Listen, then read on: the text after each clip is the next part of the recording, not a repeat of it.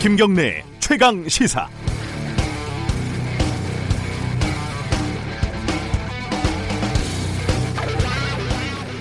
헝가리 다뉴브강의 상황이 세월호 참사 때보다 더 좋지 않다고 합니다. 시계는 제로에 가깝고 유속은 진도 맹골 수도보다 지금은 빠르다는 게 현장에 간 우리 구조팀의 말입니다. 선색, 선체 수색은 시작도 못하고 있고요. 어, 실종자 수색은 5일째 성과가 없습니다. 그저 강을 바라보고 망연자실하고 있는 실종자 가족들의 뒷모습 사진, 내 마음이 아립니다.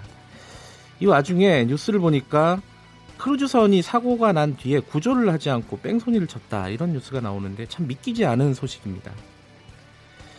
골든타임이 3분밖에 안 되니까 구조가 필요 없다는 취지의 민경욱 의원의 발언은 더 믿기지가 않습니다. 민경욱 의원은 2014년 청와대 대변인 시절에 세월호 참사 직후 브리핑에서 난리 났다 이러면서 웃어가지고 구설에 오른 적이 있죠. 자, 현장에서 최선을 다하고 있는 사람들, 가족을 찾지 못하고 발을 구르고 있는 사람들, 그 사람들을 그저 마음으로 응원하고 지켜보는 게 말 한마디 보태서 관심을 끄는 것보다 중요하지 않을까 싶습니다. 6월 3일 월요일 김경래 최강시사 시작합니다.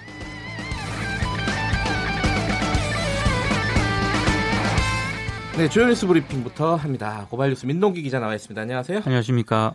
자, 헝가리 단위부강 참사 어, 속보부터 좀 정리해 보죠. 정부 합동 신속 대응팀이 현지 시간으로 3일 오전, 그러니까 네. 오늘 오전입니다. 네. 선체 잠수부를 투입하는 수색에 나서기로 했습니다. 사고 지점의 유속이 다소 느려지고 수심이 낮아졌다고 판단했기 때문인데요. 네. 애초 헝가리 당국은 잠수 여건이 좋지 않다면서 선체 인양을 주장을 했고 우리 정부는 이 실종자 유실 우려를 제기하면서 반대를 했는데요. 하지만 수중 수색 여건이 계속 나빠지게 되면 헝가리 당국이 6일 정도의 선체 인양에 나설 것으로 보입니다. 이게 이제 어, 안전 때문에 헝가리 쪽에서는 약간 주저하고 있는 거고요. 그렇습니다. 선체 수색을 네. 한국 측에서는 좀 빨리 진행을 하자라는 건데 어, 이 안전 진짜 중요합니다. 그죠? 아, 그렇죠. 예, 네. 신중하게 판단해서 어, 진행을 했으면 좋겠네요. 자, 그 아까 제가 잠깐 말씀드렸는데 크루즈가 이 유람선을 충돌한 뒤에 잠시 멈춰갖고 뒤로 살짝 또 후진을 했다가 가는 화면이 잡혔어요. 그러니까 다른 쪽에서 찍힌 추돌 상황이 담긴 영상이 이제 새롭게 공개가 됐는데요. 예. 이 영상을 보면은 유람선 이 허블레아니호를 들이받은 크루즈 바이킹 시긴호가 예. 추돌 직후 후진했다가 다시 전진하는 그런 모습이 담겨 있습니다. 네. 헝가리 현지 언론에서도 사고 후 사람들이 물에 빠져 허우적대고 있고 바이킹 시긴호의 승무원 몇, 몇 명이 뛰어다니는 모습 그리고 그중 한 명이 구명조끼 두 개를 물에 던지는 모습이 보인다. 뭐 이렇게 보도하는 그런 뉴스도 나오고 있는데요. 네. 근데 지금 영상을 보면은 선장 등 승무원들이 당시 사고를 인지하고도 구조 활동에 적극적으로 나서지 않았을 가능성도 있다. 이런 네. 의혹이 제기가 되고 있습니다. 헝가리 법원은 바이킹 시기노 선장에 대한 구속영장을 발부를 했습니다. 이게 좀 의문이 되는 지점들이 좀 있어요. 그렇습니다. 예. 네. 어, 좀 진상이 확실히 규명이 돼야 될 것 같고 민경욱 의원 망언이라고 할까요? 어, 실언이라고 할까요? 이게 뭐 어떤 건지 정확하게 좀 말씀을 좀 해주시죠. 문재인 대통령이 신속 대응팀을 헝가리에 급파를 하지 않았습니까? 네. 민경욱 자유한국당 대변인이 일반인들이 차가운 강물 속에 빠졌을 때 이른바 골든 타임은 기껏해야 3분이다. 이렇게 언급을 해서 좀 비난을 받고 있습니다. 네. 그러니까 실종자 수색이 이루어지는 상황에서 발언 자체가 부적절하다 이런 비판이 제기가 됐고요. 네. 이런 비판이 제기가 되니까 민 대변인이 에, 페이스북 글을 쓴 거거든요. 이 글에서 안타깝다라는 문장을 삭제를 하고 문 대통령은 세월호 구조대를 지구 반바퀴 떨어진 헝가리로 보내면서 중요한 건 속도라고 했다 이런 말을 덧붙였습니다. 여야 사당이 어제 일제히 재난으로 국민이 슬픔에 빠져 있는 상황에서 대단히 부적절한 발언이라고 비판을 했는데요. 민경욱 대변인이 많게는 하루 7건 논평을 쏟아냈는데 어제는 논평이 하나도 없었다고 합니다. 일요일은 좀 쉬었나요? 참, 이게 어, 이, 이 보도는 조금 저도 의외였어요. 그 사고가 난 이후에도 그 야경을 둘러보는 유람선 영업을 계속 하고 있더라 헝가리에서. 예. 네, 이게 서울신문이 보도한 그런 내용인데요. 예. 유람선 침몰 사건, 사건 이틀 뒤인 지난달 31일 오후에 이 다뉴브강의 유람선 업체에 서울신문 기자가 운영 여부를 문의를 했거든요. 네. 정상 영업한다고 답을 했다고 합니다. 심지어 사고가 났던 오후 9시 때는 이미 예약이 꽉 찼다고 하는데요. 한 호텔 관계자는 사고 이후 운항을 중단한 뒤에 실태 점검이 있을 줄 알았는데 전부 다 정상 운영을 하더라 이렇게 얘기를 했습니다. 네. 서울신문 기자가 한 외국인 탑승객에게 며칠 전 배 사고가 났는데 걱정되지 않느냐 이렇게 물으니까 그 배가 운이 나빴던 것이다라고 답을 했고요. 네. 이 기자가 배를 돌아다니면서 구명조끼를 직접 찾아봤다고 하는데요. 선내를 두 바퀴나 돌아서야 가까스로 발견이 됐다고 합니다. 네. 현지 관계자들은 사고 이후에도 달라진 건 별로 없다 이렇게 얘기를 했는데요. 다만 사고 지점 위쪽의 부두 10곳은 운영이 중단된 그런 상태입니다. 일부 어, 아주 일부는 중단돼 있고 나머지는 대부분 영업을 하더라. 그렇습니다. 이런 예. 거네요. 우리로서는 조금 이해하기 힘든 구석이 있어요. 그렇습니다. 그러니까 우리가 예. 관리하는 부분이 아니기 때문에 어떻게 할 수 있는 방법은 없겠지만은 자 경제 뉴스도 하나 알아보죠.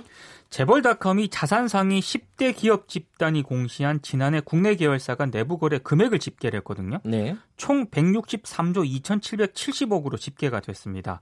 10대 그룹 총 매출액 가운데 13.92%나 됐는데요. 내부 거래액은 2017년에 비해서 9조 가까이 증가를 했습니다. 네. 그룹별로 보니까요. SK그룹이 46조 3,940억으로 내부 거래액이 가장 많았고요. 현대차그룹, 삼성, LG, 포스코, 현대중공업 그룹 등의 순으로 나타났습니다. 2017년 대비 내부 거래액 증감을 보니까 SK가 역시 가장 많았고요. 현대중공업 그룹, 현대차 그룹 의 순서로 가장 많이 좀 늘어, 늘은 것으로 조사가 됐습니다. 네.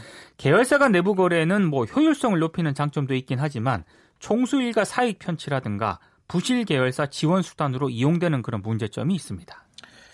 네, 이게 한국의 소득 격차에 대해서 우리 국민들도 어, 심각하게 느끼고 있다 이런 조사가 나왔네요. 한국보건사회연구원이 지난해 전국의 성인 3,873명을 대상으로 조사를 해봤더니요. 네. 한국의 소득 격차는 너무 크다. 여기에 동의하는 사람이 85.4%에 달했습니다.